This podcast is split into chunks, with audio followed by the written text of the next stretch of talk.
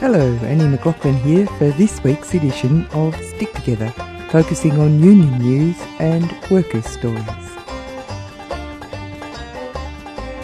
We are covering three items on today's program. The first item is the distressing news that Australia has had its first death at a Work for the Dole site.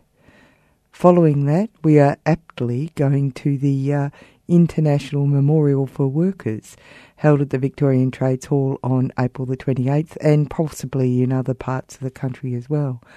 Lastly, we were at the final hearing of the Harton versus Coles dispute in the Fair Work Commission. That's where Duncan Hart, a Coles trolley collector from Queensland, supported by Josh Cullinan, industrial officer for the NTU on leave, and barrister Siobhan Kelly, working pro bono, have argued that the new agreement for Coles workers does not pass the boot test. That is, the test that says that the new agreement is not worse than the award. Tune in to Stick Together, all about workers' rights and social justice. 8.30am Wednesday, 6.30am Thursday, 7am Saturday. Or listen on demand on 3CR's website, 3cr.org.au.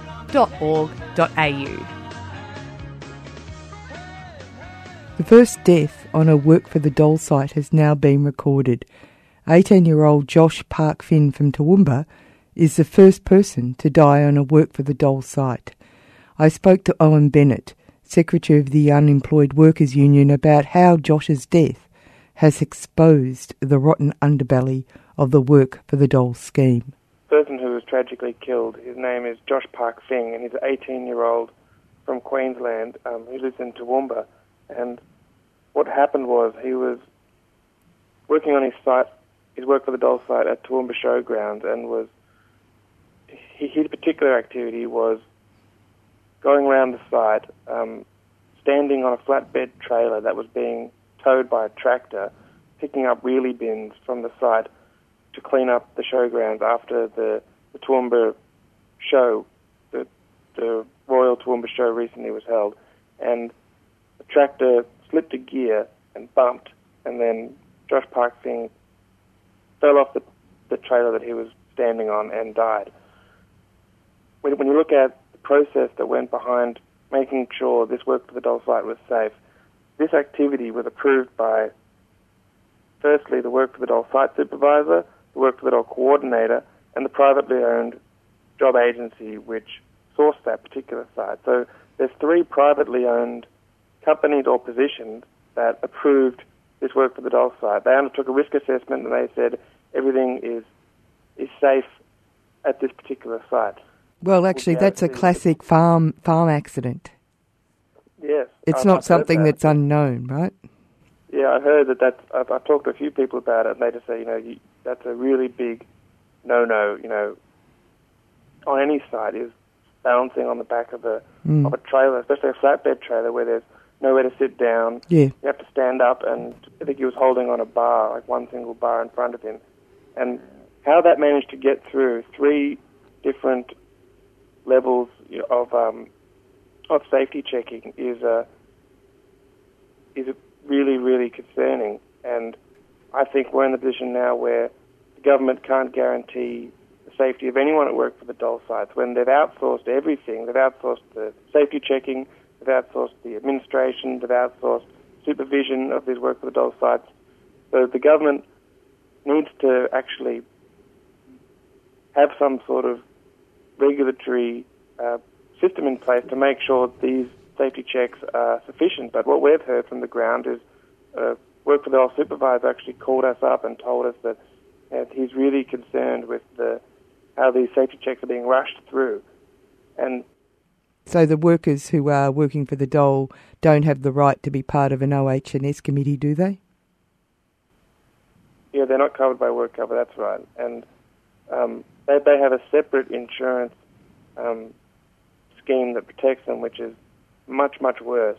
It's a public liability scheme. Yeah, right. Okay. So In- in- in- in- yes, and in the case of um, Josh Park Finn, his family is entitled to roughly half of what an, an employed person's family would be entitled to in the identical situation. So, um, how old was Josh?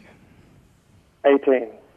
His, his, his family have been trying to raise money for the funeral because under their workplace and health, health and safety, um, the, the insurance that is offered to unemployed workers at work with adult sites, they're not giving anything to help with uh, funeral costs. Whereas if you're an employed worker and you and they um, die on their site, then the government are entitled they're, they're entitled to I think fifteen thousand dollars of funeral payments. So you just get the idea of how unemployed workers are second-class citizens, and you know they're creating two tiers of workers in this economy, and there's there's, there's 180,000 other people just like Josh Park Finn who are being forced to work on their on these work for the dole sites. And what we've really come across with a lot of people who have called in is that when they complain about, like, if you're a work for the dole um, participant and you feel uncomfortable with the position you're being put in or you feel unsafe, and you, you make your feelings known to your work the dole site supervisor, instead of actually looking into the particular danger you're talking about, you're threatened that if you don't undertake that work, then you will be fined or your your payment will be suspended. So that's that, that's the kind of response that that, that, that, that these safety concerns are getting. It's just you don't do what we want, we're going to cut you off your payment, and that, and that's basically the approach to all aspects of being unemployed. If you raise a concern, if you really try to assert your rights in any way, often you're you're threatened with just with your payment, your your livelihood being suspended. Um, so what's really heartening about this tragic death is that it actually occurred on the, the very day that we held our Solving Our Employment Crisis conference here in Melbourne, where um, President Ged Kearney and ACOSS CEO Cassandra Goldie spoke at. And one of the main themes throughout the whole conference was that work for all needs to be abolished. And that happened on the same day that Josh Park Finn died. So when I found out the next day that this tragic death occurred, I called around and said, well, you know, at that conference we agreed that work for all needs to be abolished. Now here's here's the effects. Here, like we'll, we'll, this death are the effects of this punitive and dangerous program that we need to move and move quickly. And ACTU really um, stepped up their game, and I think for the first time in living memory, uh, the trade union movement ran an active campaign against work for the dole, and I travelled to Toowoomba with with the ACTU um, President Ged Kearney, and we both gave a speech at the Toowoomba May Day March, focusing on work for the dole and how it needs to be abolished.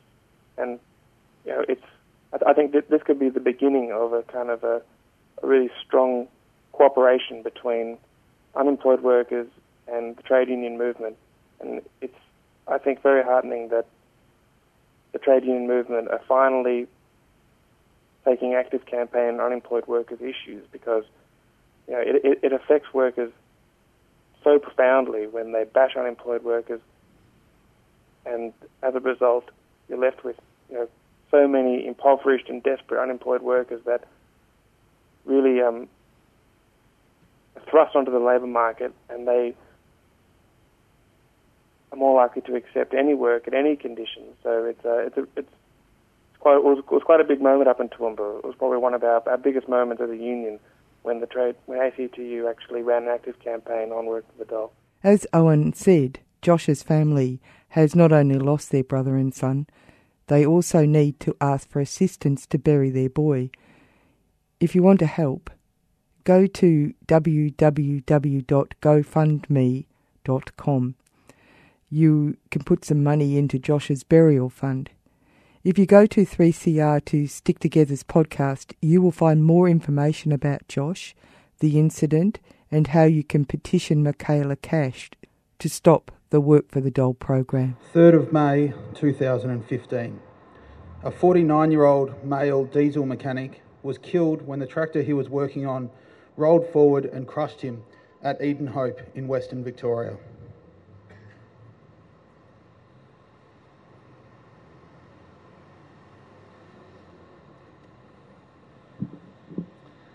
7th of May 2015.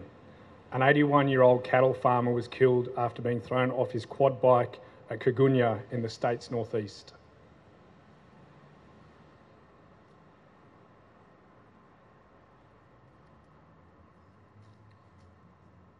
Fourteenth of June, 2015.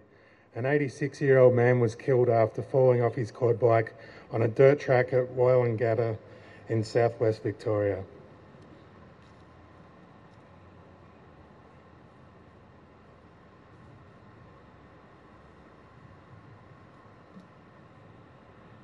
29th of June 2015.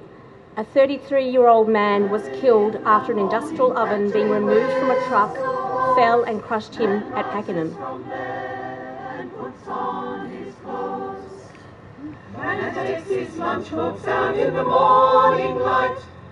First of July 2015, a 26 year old female track rider was killed after falling from a horse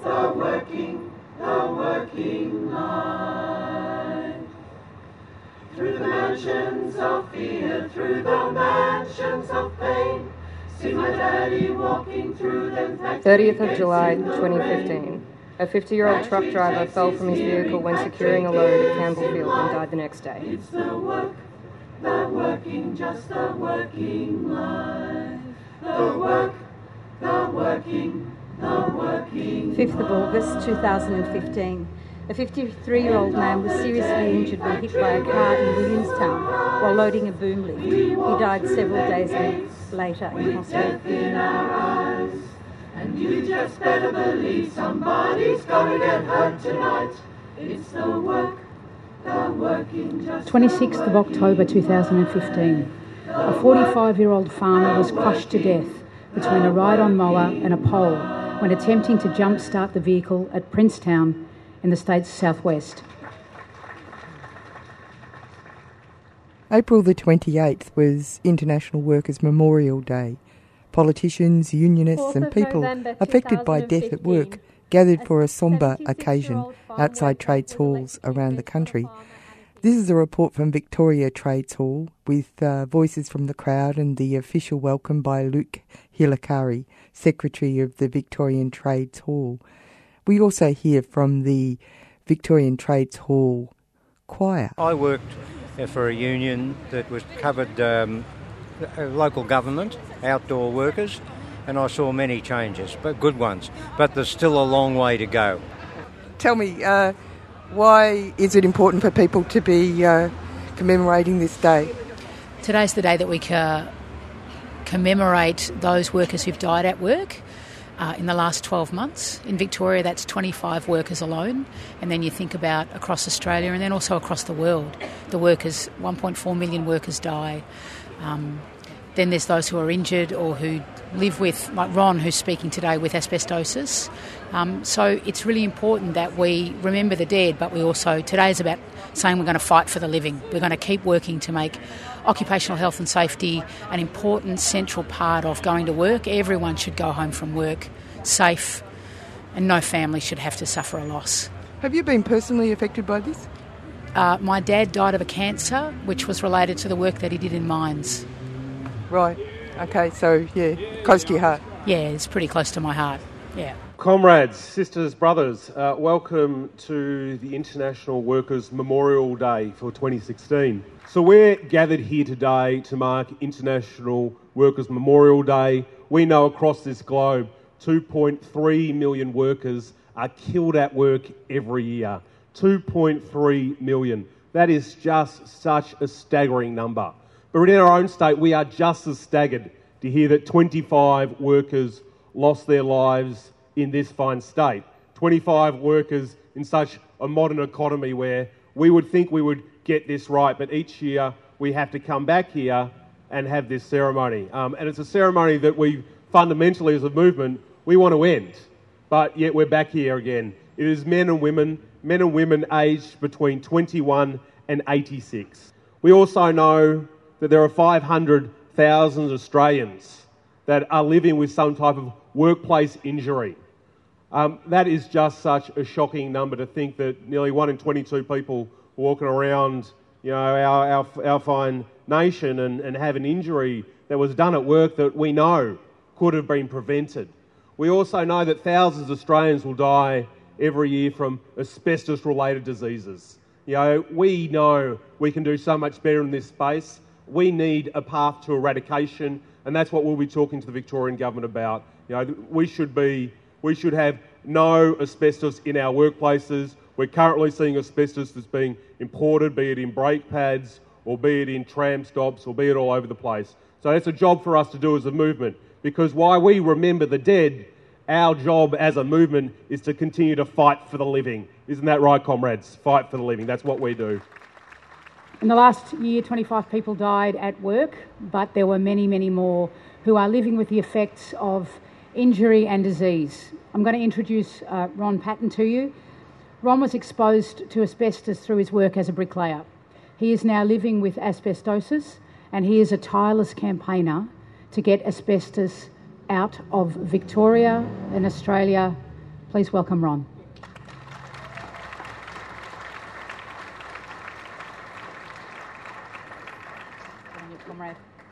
Good morning. My name's Ron. I've got asbestosis from working on kilns, building and repairing furnaces, boilers, and ovens. Often we spend up to six months living away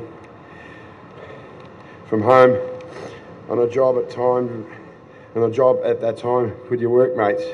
You're all family, you work a 12 hour, 10 hour days. You know, you, you know each other very intimately.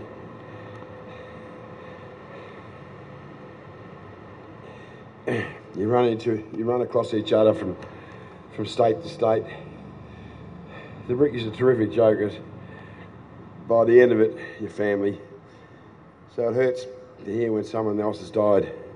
You've lost one of your own. In the last two years, I've been to eight funerals. I was too sick to go to some of them, some of the others. I'm sick of going to funerals. This has to stop. Today I'm remembering my mates and asking you to fight this, stop asbestos ruining our lives. It still comes into Australia today, imports from China. It's got to be stopped because otherwise our grandchildren will be dying from it. So remember the dead and the dying.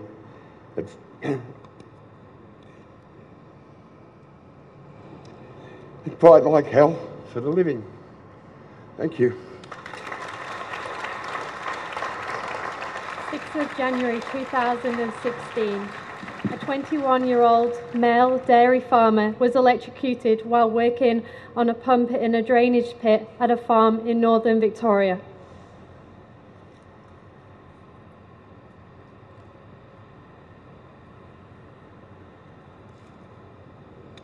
Ninth of January 2016. A 67 year old man was killed after the tractor he was driving rolled into a dam on his property at Kialla West.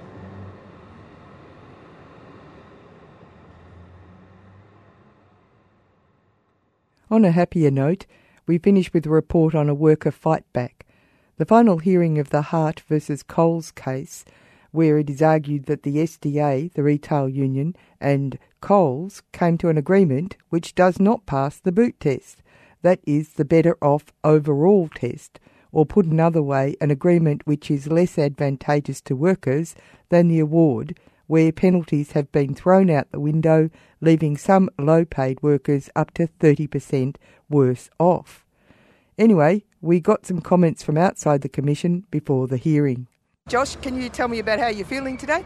Uh, we're, we remain cautiously optimistic about the prospects of the case. We've got very strong evidence, and the evidence relied on by Coles and, uh, and the SDA uh, doesn't support their case and is actually quite weak. They, they're relying on experts which simply aren't experts. So we remain cautiously optimistic, but um, you know the, the hearing today is about hearing the submissions of both sides. It's set for two days, remarkably, but um, we're looking forward to being given a good hearing um, and then a positive outcome for the workers.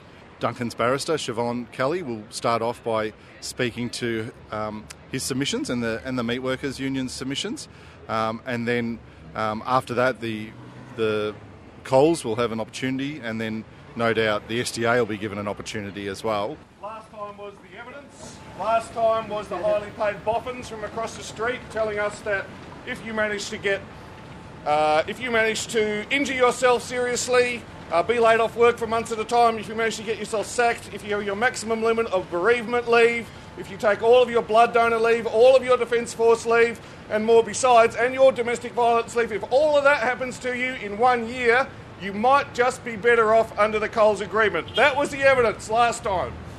Today, we're dis- discussing and debating upstairs what the Fair Work Commission should make of all of that evidence and what they should do as a result of that. So we'll head up in a couple of minutes. I just thought uh, we might as well, uh, Duncan, the man himself, the guy who gets denounced personally by the CEO of Coles in the morning business pages and all the rest of it, may as well say a few words. Yeah. Thanks, comrades. Well, yeah, well, it is funny to see uh, John Durkan, you know, at his at a business luncheon or whatever the, whatever the hell that was, you know, to claim that uh, the un- injustice of having to pay penalty rates on Sunday, as he'd already cut penalty rates for night work, overtime, and Saturdays. Uh, so I think that this this hearing, I think, what is if I, if there's anything I think that's important about what we've done to, we've done this whole time, and, you know, it hasn't just been me; it's been other Coles workers as well, and other and other people in the retail sector, and also, of course, the meat workers, which I'm very happy to see them here today. Uh, I think it just shows you, you know, the SDA has often puts themselves as saying they're the reasonable ones, they're the ones who get things done because they're not, you know, the the fanatic militants. But actually, it's just absolute bullshit. They have totally failed to do the most basic, uh, I think, you know, sort of advocacy to fight at all for workers' rights. And truly, what this shows is the need for workers in retail to build up a union that will just even just conduct the most basic, you know, like uh, principled stand for their rights and against the cuts to penalty rates that we're seeing from the government. So I just think that uh, that's what this whole decision poses. It's gonna, if, if we win, which hopefully we will, it's gonna have a massive impact on the whole retail sector because Woolworths, Myers, uh, David Jones, every other major retailer has the exact same type of agreements. So I think we're going to see this is not just the, the end today, this is the beginning of a much wider and, uh, you know, I suppose a bigger campaign to change the face of retail in this country and to change the face of the sellout union that, uh, you know, that unfortunately that still calls the shots in our industry. Um, so yeah, thanks for everyone who's come along today. And um, yeah, we need to build, you know, a lot more uh, to, to really challenge. I think this this what we, what the, what this case has really exposed is that absolutely rotten uh, rotten underbelly that the union, uh, the SDA has, um, the rotten underbelly of the SDA and the and the retail sector in general. Thanks, guys. And before we head up, we should hear from someone from the Meat Workers Union who have been part of this case uh, since the start. Uh, this time last year, the Meat Workers Union was taking industrial action in defence of penalty rates. So far as I know, they're the only union so far to actually, you know, for members to lose money to defend the rights that people have fought and uh, fought for and enjoyed uh, in the past, such as penalty rates. So, uh, yeah, Meat Workers. Morning, everyone. It's nice to see everyone here. Um, I think uh, Duncan has pretty much covered it all. I'd like to thank Duncan and Josh. They've done a great job in uh, helping us bring SDA and Coles to the notice of the headlines of the papers and to be accountable. Uh, like Duncan said, it's it's just it's looking at the bigger picture, you know, the broader picture. It's not just the meat workers and the Coles workers. It's all workers that are uh, that are punished by these agreements and, and uh, less off, worse off. You know, so it's great to see that something's happening. If anything, it brings notice to the to the public uh, what's going on. If if anything comes out of this at all, but hopefully we're going to have a good win today. I, I feel positive. Um, it was great at the last hearings. We had them on the ropes, so today hopefully we finish them off. And uh, thank you very much once again. The commissioners have still to adjudicate on the case, so we asked Duncan Hart, the complainant, how he felt about how the hearing had gone. Oh, I'm feeling pretty positive about the case. Um, I think that, yeah, we didn't see anything new from Coles. Um, they basically are trying to obscure all the issues and make it, you know, make out that the non-financial benefits, which are minor minor entitlements around leave, actually make up for the lack of penalty rates, and that they, you know, mean that some people earning a third less than their actual take-home pay um, is justifiable. But I feel like, uh, yeah, I feel it was a strong case that was made today by our side, and yeah, unfortunately now I've just got to pay a bit, wait for a couple of weeks to see what the result will be. But I'm feeling pretty confident. Uh, did you uh, register the uh, Coles uh, lawyer pushing the notion that the uh, Commission has discretionary powers Mm. as being something that uh, implies that they haven't actually uh, put their case uh, through, but that uh, perhaps the uh, outcome for Coles employees might be uh, detrimental, so that the Commission should use its Mm, uh, discretionary powers. What's your view on that sort of argument? Sure. Well, it's a it is a it is a statement of fact that the agreement that would be um, would come into force is a older agreement, substantially the same, but having not had pay increases would mean that the entitlement would be lower. But as was made, the point was made by Siobhan, who is the lawyer for our side, um, that it's still within the power of Coles to pay um, the current rate. They don't have to cut pay. Um, I think the most important thing is that workers have the right to have a say over their conditions, and having been, you know, hopefully informed of the facts that this agreement was not actually better off than the award, would be an impetus for workers to actually be able to claim back what they should be owed, which is penalty rates. So that's why I'm still for quashing it, in the face of Coles' threat to attack um, the hourly rates of all of their workers, which is pretty disgusting, even though they try and put the onus on us. That's it for Stick Together today. Thanks to you for listening. Thanks to Owen Bennett, Luke Hilakari, Ron Patton, Duncan Hart, Josh Cullinan for talking to us today. Stick Together is produced at 3CR studios in Melbourne and broadcast nationally on the Community Radio Network. The podcast is available at 3cr.org.au and you can contact the producers of the show at sticktogether3cr at gmail.com or by calling 03 9419 8377. My name's Annie McLaughlin. Catch you next time.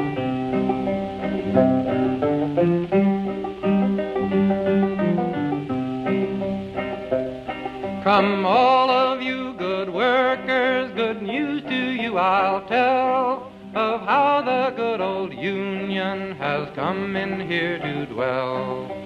Which side are you on? Which side are you on? My daddy was a miner, and I'm a miner's son. And I'll stick with the Union till every battle's won. Which side are you on? Which side are you on? They say in Harlan County there are no neutrals there. You'll either be a Union man or a thug for J.H. Blair. Which side are you on?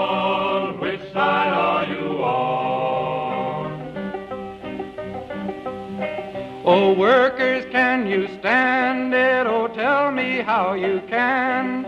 Will you be a lousy scab or will you be a man? Which side are you on? Which side are you on? Don't scab for the bosses, don't listen to their lies. Cause poor folks haven't got a chance unless we organize. Which side are you on? Which side are you on? Which side are you